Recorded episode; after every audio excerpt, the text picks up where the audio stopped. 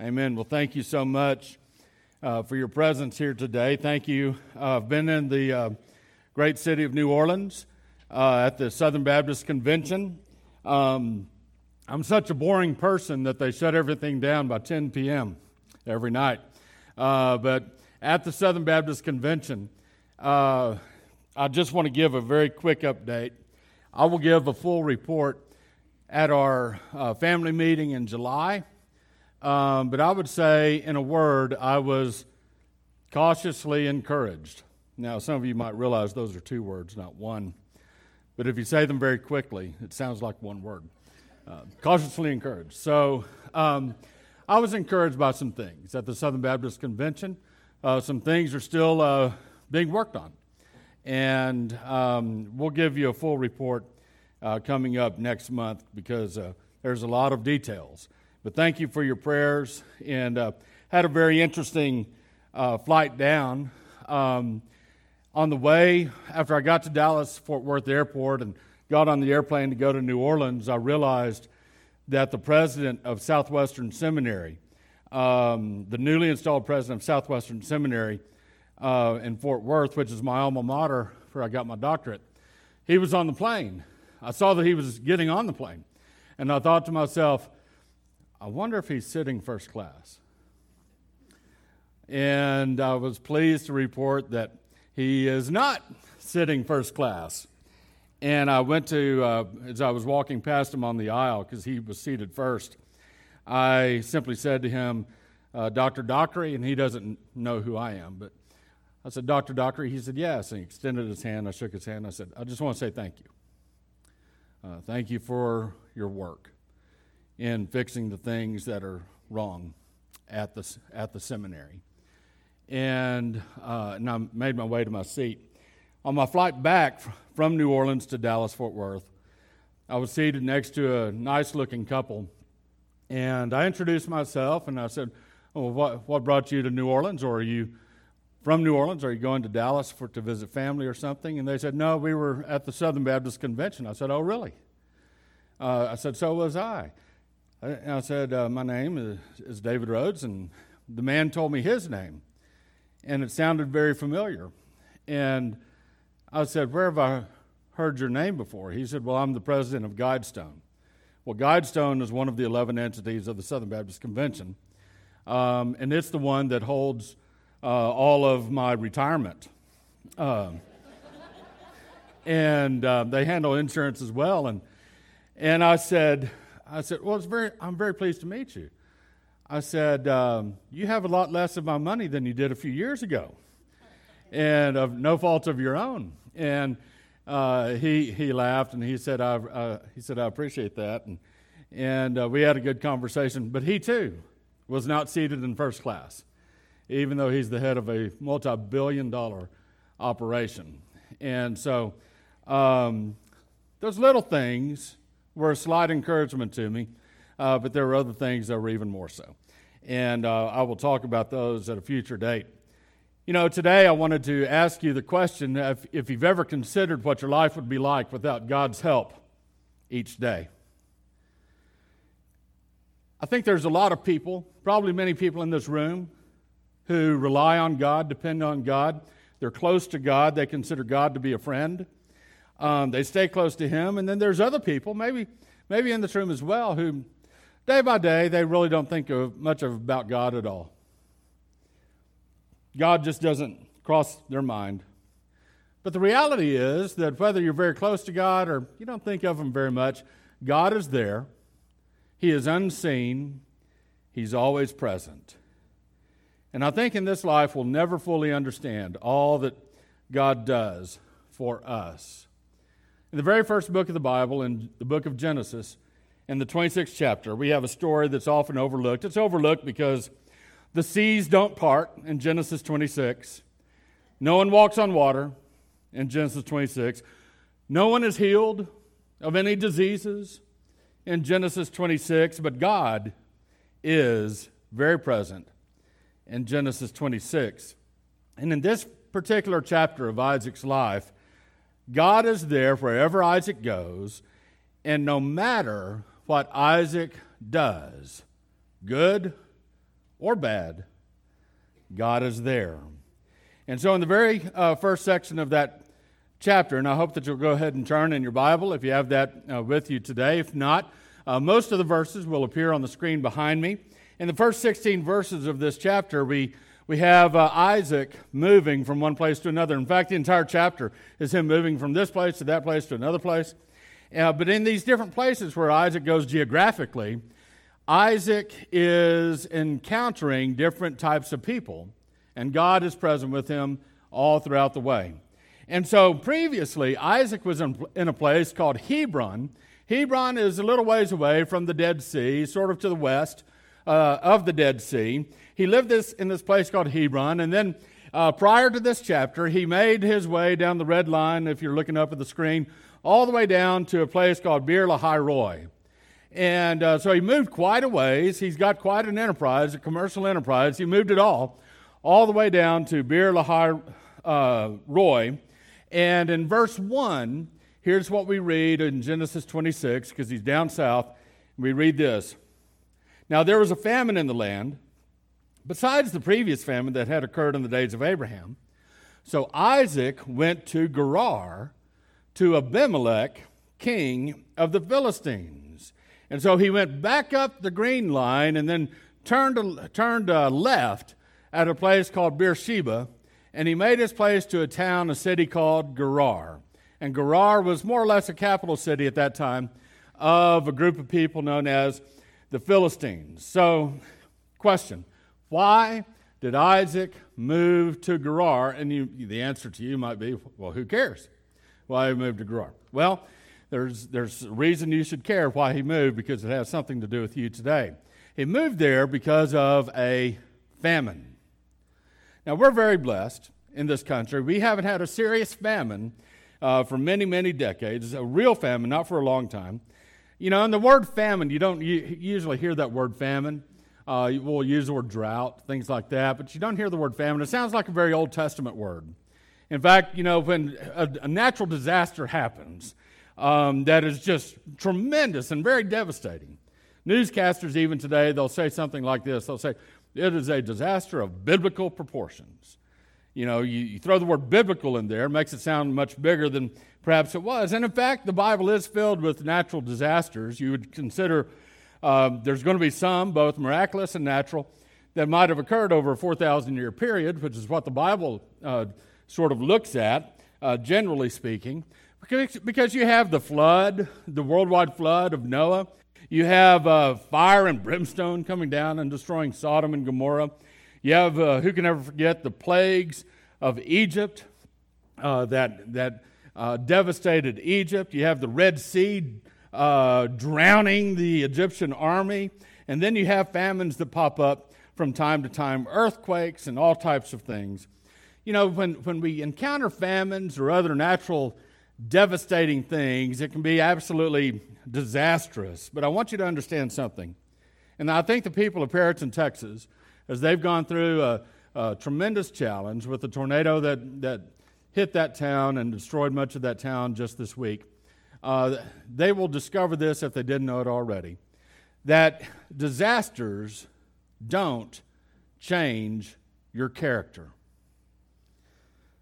Disasters reveal your character. I hear people sometimes complain about their own lives. They say, Well, I was given a raw deal.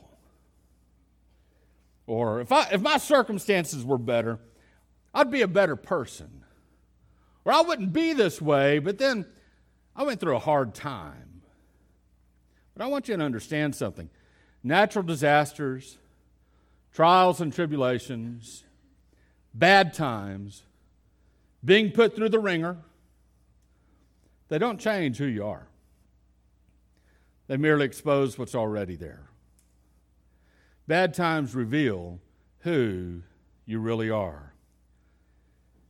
You see, your spouse didn't make you angry. You were already an angry person. And then you didn't get your way. You see, when a selfish, angry person doesn't get their way, they react how? With anger. Your kids didn't irritate you, you were already irritable. Your kids just brought it out.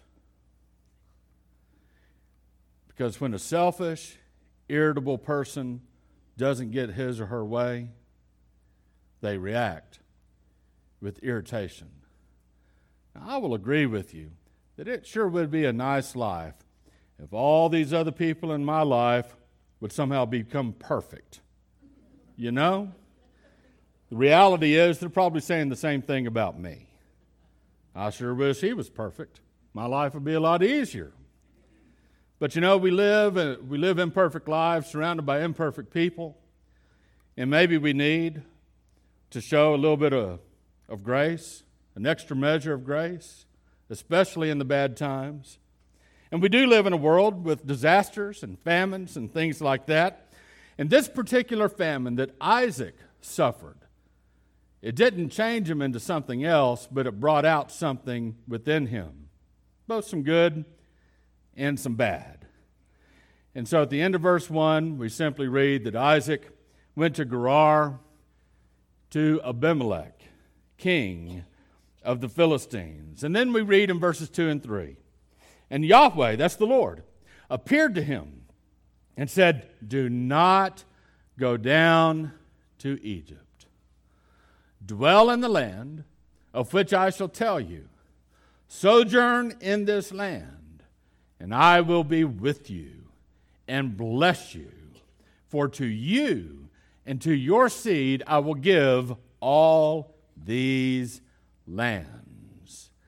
And I will establish the oath which I swore to your father Abraham. And I will multiply your seed as the stars of heaven. And I will give your seed all these lands.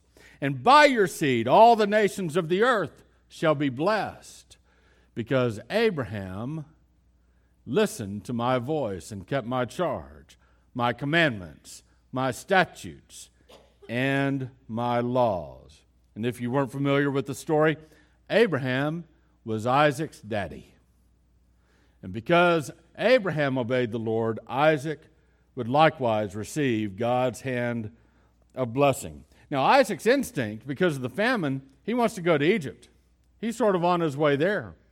He's taking the most natural path to Egypt, even though it seems like a long way away. And why would he go to Egypt? Well, you got a big river there called the Nile River. And the Nile River hardly ever dries up, right? I mean, when there's a famine in the land, when there's a drought in the land, you go where the water is.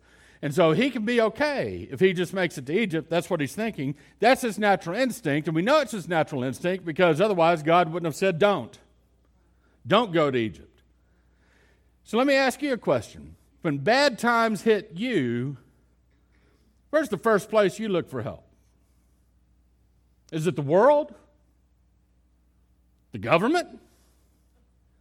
Where do you turn when things get tough? I mean, you in your heart, is it truly in God we trust, or is it in man? And so, Isaac, he made his way uh, all the way up to this place called Gerar and we simply read in verse 6 So Isaac lived in Gerar. Now, Isaac intended Gerar at this point, after speaking with the Lord, after the Lord talked to him, he intended for Gerar to be his home. But sometimes life doesn't go according to our plans, does it? Especially if we make bad choices. And that's what Isaac's about to do in verse 7. Then the man, then the men of that place asked about his wife. And he said, She? She is my sister. For he was afraid to say, My wife, thinking, Lest the men of the place kill me on account of Rebekah, for she is beautiful in appearance. Now, Rebekah was a looker. I mean, she was beautiful. How do we know? Because the very first time that Abraham's servant made his way to try to find a wife for Rebekah, he comes across this young woman. And the Bible says in chapter 24, verse 16 of this book, now the young woman was very beautiful. in appearance. So Isaac's thinking, I've got a problem. I'm in a foreign city. Maybe I'm outnumbered. They're going to want to take my wife for themselves and they'll kill me. So here's Isaac's plan. He's basically going to say, Oh, her? She's my sister. Implying she's good for the taking. Just don't kill me. Well, the problem with that is Isaac is lying about their relationship. That's not his sister, that's his wife. And he's lying to the men in the same town, Abimelech's town, that Isaac's daddy, Abraham, lied to decades before. Now, maybe this Abimelech is Abimelech Jr. and just has the same name. It's been known to happen. But maybe it's the same guy many decades later, and Abimelech rules this town and Isaac is lying to the men in this town, and he's telling them the same lie that his daddy did decades before when his daddy made his way to this town, and his daddy said, Oh, Sarah? She's not my wife, she's my sister, implying, Don't kill me to get her. You can have her. And so Abraham actually said that to Abimelech, whereas Isaac is saying the same lie to the men in Abimelech's town. Verse 8 Now it happened, when he had been there a long time, that Abimelech, king of the Philistines, looked out through a window and saw, and behold, Isaac was caressing his wife, Rebekah. I mean, for the sake of the kids in here, he's caressing her hair. Okay? And so he, Abimelech looks and he sees, and they are having a good time. In fact, the word caressing literally means laughing. They're laughing like a husband and wife might laugh if they're having a good time, not like a brother and sister would laugh if they're having a good time. Sometimes you can just tell. And so Abimelech, he knows something's up. These two are really enjoying each other's company. And Abimelech obviously calls one of his, uh, his servants and he says, Get Isaac up here. I got some words with him. And then we read in verse 9 Then Abimelech called Isaac and said, Behold, surely she is your wife. How then did you say she is my sister? And Isaac said to him, Because I said, Lest I die on account of her. And Abimelech said in verse 10, What is this you have done? One of the people might easily have lain with your wife, and you would have brought guilt upon us. So Abimelech commanded all the people, saying, he who touches this man or his wife shall surely be put to death. Now, why in the world did Abimelech react this way? Abimelech remembers what happened decades before with Isaac's daddy, Abraham. Because as I said, Abraham did the same thing as Isaac. And what happened back then? Back then, Abimelech didn't know any better.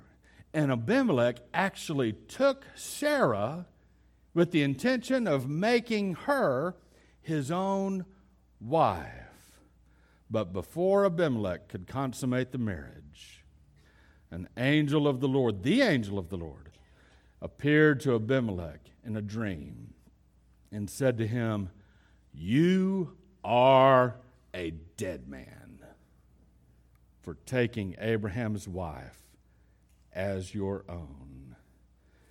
And Abraham, his reaction was, I didn't know. I didn't touch her. And the angel of the Lord said, You didn't touch her because I didn't allow you to touch her, implying, I saved your life. The angel of the Lord said to him, But if you do touch her, I will kill you, I will kill your family, and I will kill your entire household. Now, the angel of the Lord has never appeared to me and threatened me with death. I'm very grateful for that. I would think, I would suppose, that if that ever happened, it might make an impression upon me. It certainly did with Abimelech. And so Abimelech tells everyone, decades later, this guy Isaac, his wife, not sister, Rebekah, they're off limits. Don't touch them or I'll kill you. And so Isaac has a measure of peace. And we read in verses 12 through 14, and Isaac sowed in that land. That means he planted seeds. He sowed in that land and reaped in the same year 100 fold. And Yahweh, the Lord, blessed him. And the man became great and continued to grow greater until he became very great. And he had possessions of flocks and possessions of herds and many servants, so that the Philistines were jealous of him. Now, what's a hundredfold? Remember, this is over a one year period. If you have one seed and it produces two carrots, cotton bolls, whatever, it has increased 100%. Okay? If it produces two of them, that's 100%. If it produces 10, that is 1,000%. But if it produces a hundredfold, that's a 10,000% increase in one year. That's a good investment. I mean, you can't get a 10,000% return in one year unless either God blesses you or you're a member of Congress. One of those two. It's about the only way. And so God's hand of blessing was upon Isaac that day. And when God's hand of blessing is upon you, no one can stop you. No one can stop you. The Pharaoh, many years later, couldn't stop Moses. Why? Because the Pharaoh couldn't stop the Lord God. Nebuchadnezzar couldn't stop Shadrach, Meshach, and Abednego. Why? Because Nebuchadnezzar can't stop the Lord God. Rome's emperors, from Nero to Diocletian, couldn't stop the expansion of the Christian faith. Why? Because they could not stop the Lord God. There is not a power on earth today that can stop you if God's hand of blessing is upon you. The question is simply this Are you on God's side or are you against Him? Are you, as you go through life, flowing with the Spirit of God or are you resisting the Spirit of God? If God is for us, who can be against us? And the answer is absolutely no one. But I'll tell you this too when, God, when God's hand of blessing is upon you, when you are walking in step with the Spirit of God, someone's not going to like it. Someone's going to get jealous. Someone's going to oppose you. You will meet resistance. So please be aware of this. If you're thinking, oh, yeah, I'm with God, I'm right here with God, I'm going to stick with God. But let me tell you, if you lack courage, in your commitment with God, if you lack resolve, if you suffer a failure of nerve, I'll tell you what's going to happen. You're going to meet that resistance, and your commitment to the Lord will begin to erode over time because you don't like the resistance of walking with God. You don't like the resistance you get from the world by walking with God. And eventually, if you lack courage and resolve and you have a failure of nerve, you will end up transferring your allegiance to the world without even knowing it. You will end up thinking, oh, yeah, I'm serving the Lord. I'm serving the Lord, all the while partnering with the enemies of God to oppose Him and to oppose His work. In verses 15 and 16, we read, Now all the wells which his father's servants had dug in the days of Abraham his father, the Philistines stopped up by filling them with earth. And Abimelech said to Isaac, Go away from us, for you are too mighty for us. What an amazing thing. Isaac had become so wealthy and so powerful that the king said, You're too strong. Go away. And they had already packed up with dirt all of these huge wells that Abraham his father, had dug.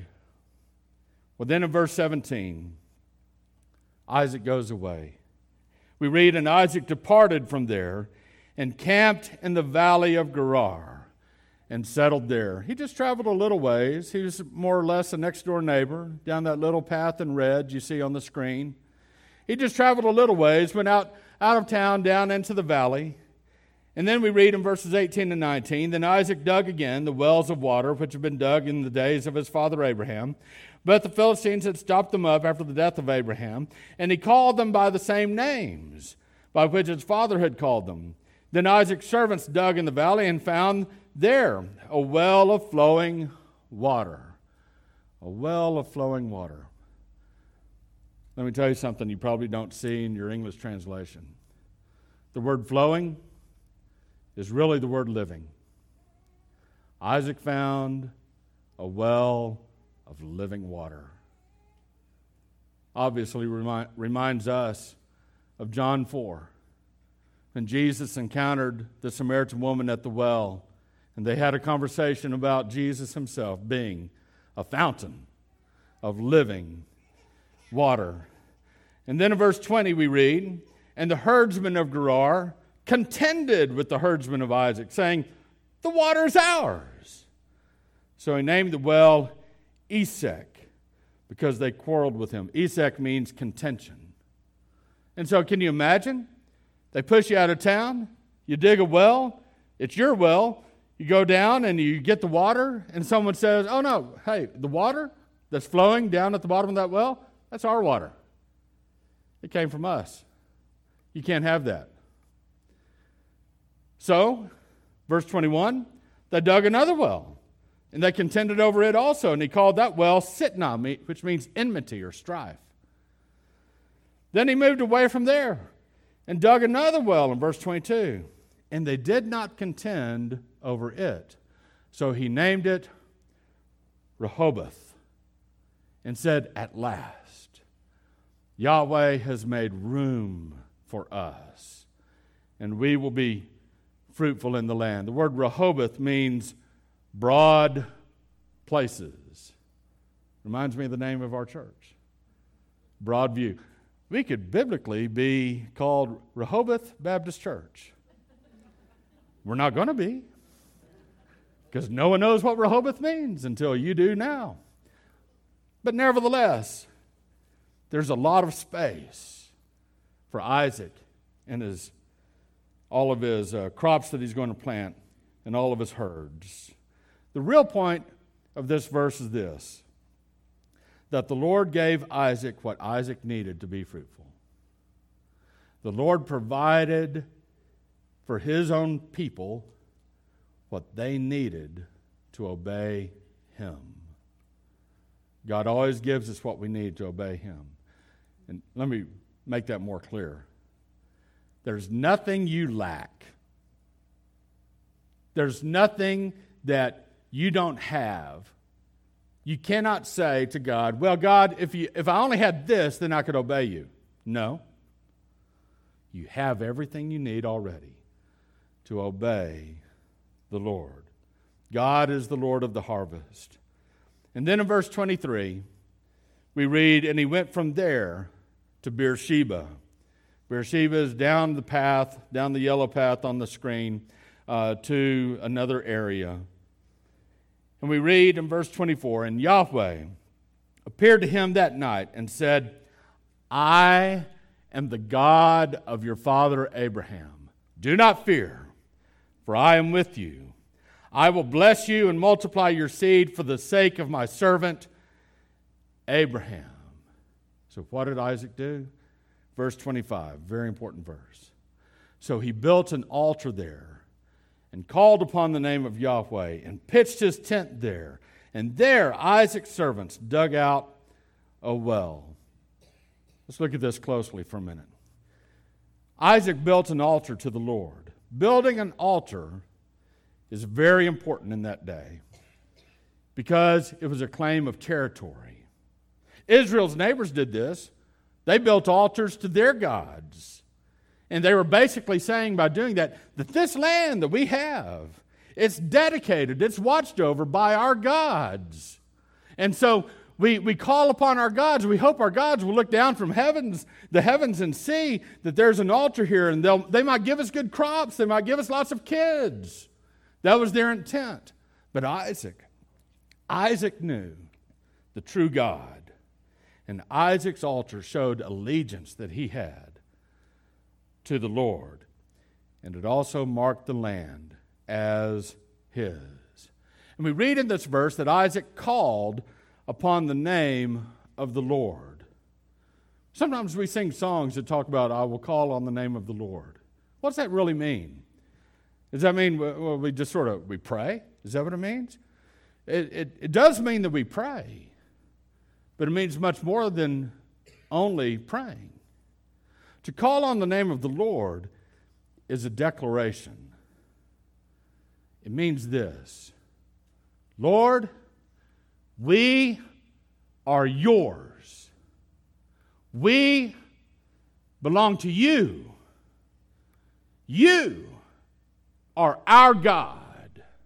We pledge allegiance to you and to you alone.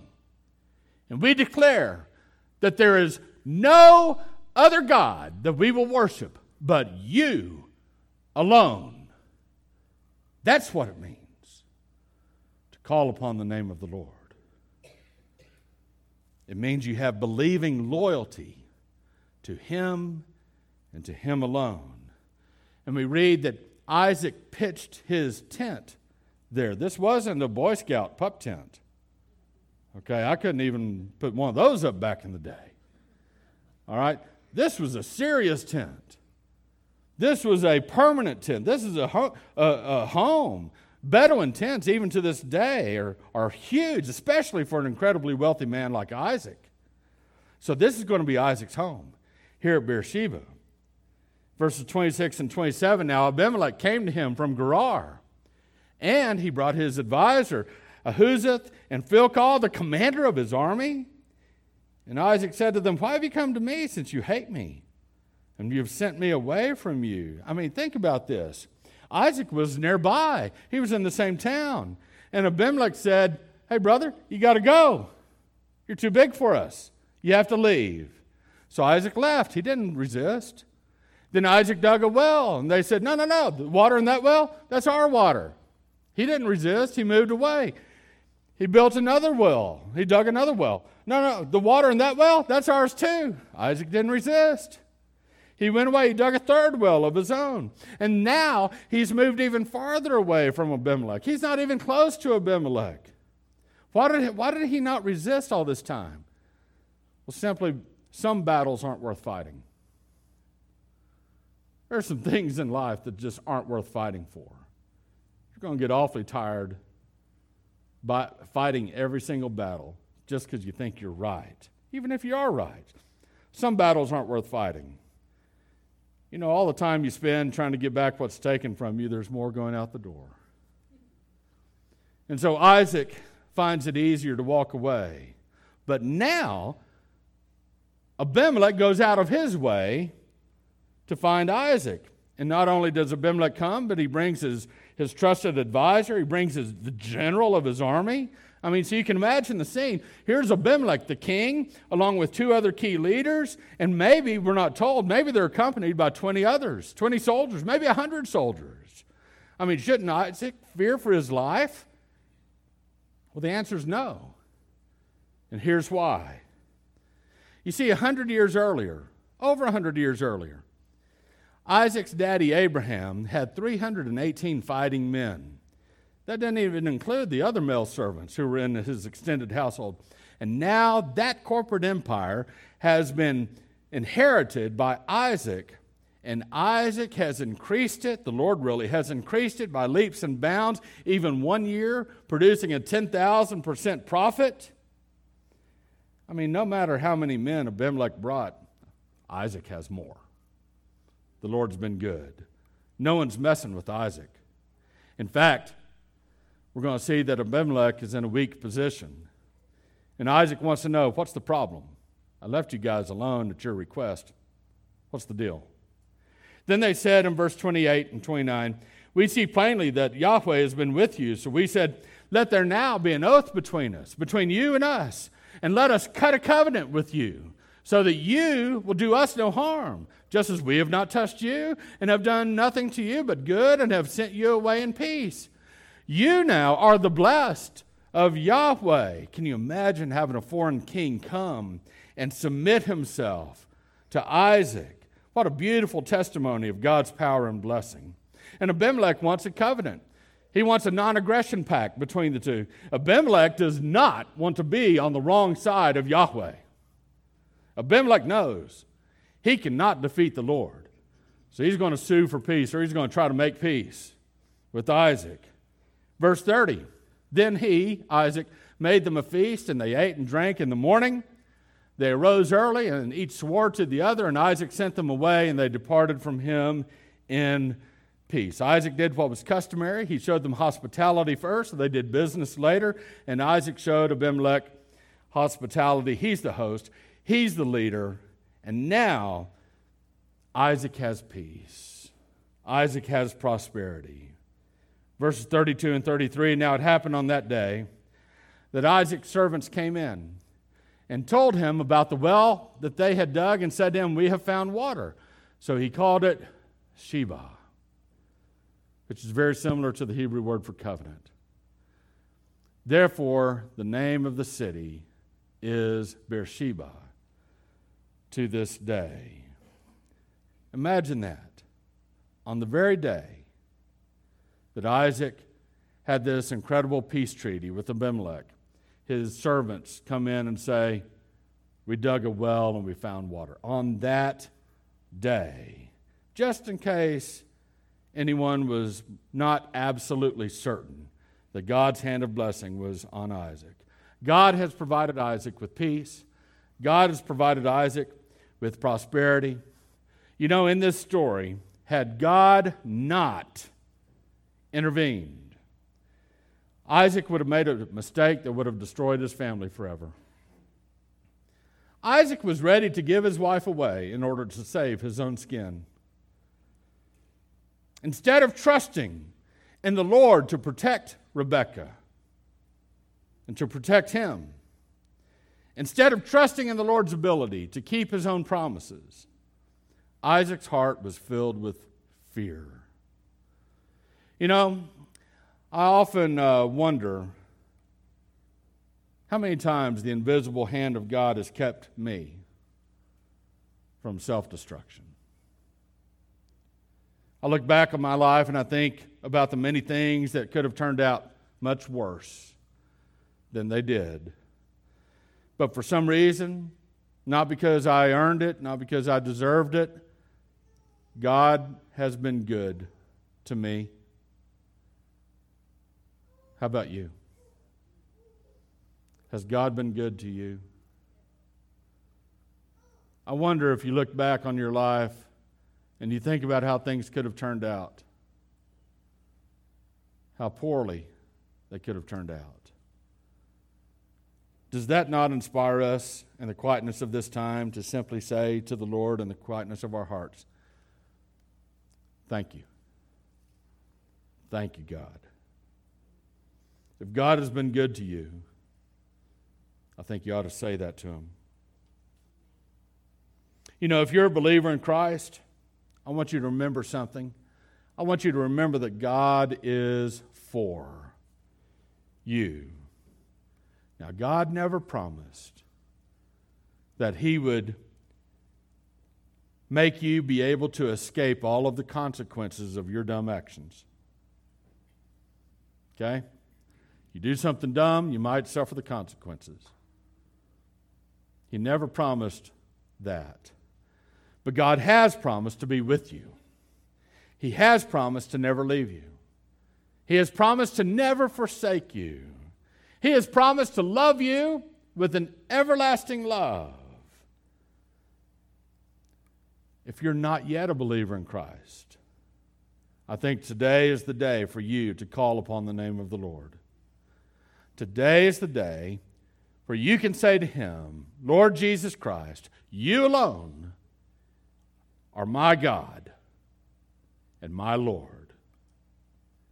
I forsake all the other gods. I forsake all the other efforts to try to find peace in my heart, to try to find relief from my guilt, to try to find forgiveness for my wrongdoings, to try to find cleansing from the stain of my sin.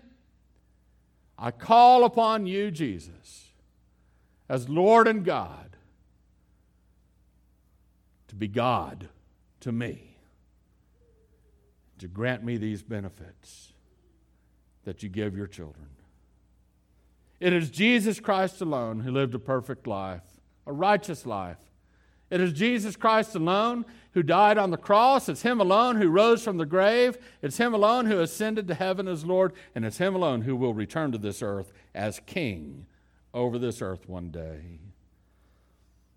Will you turn to Him today?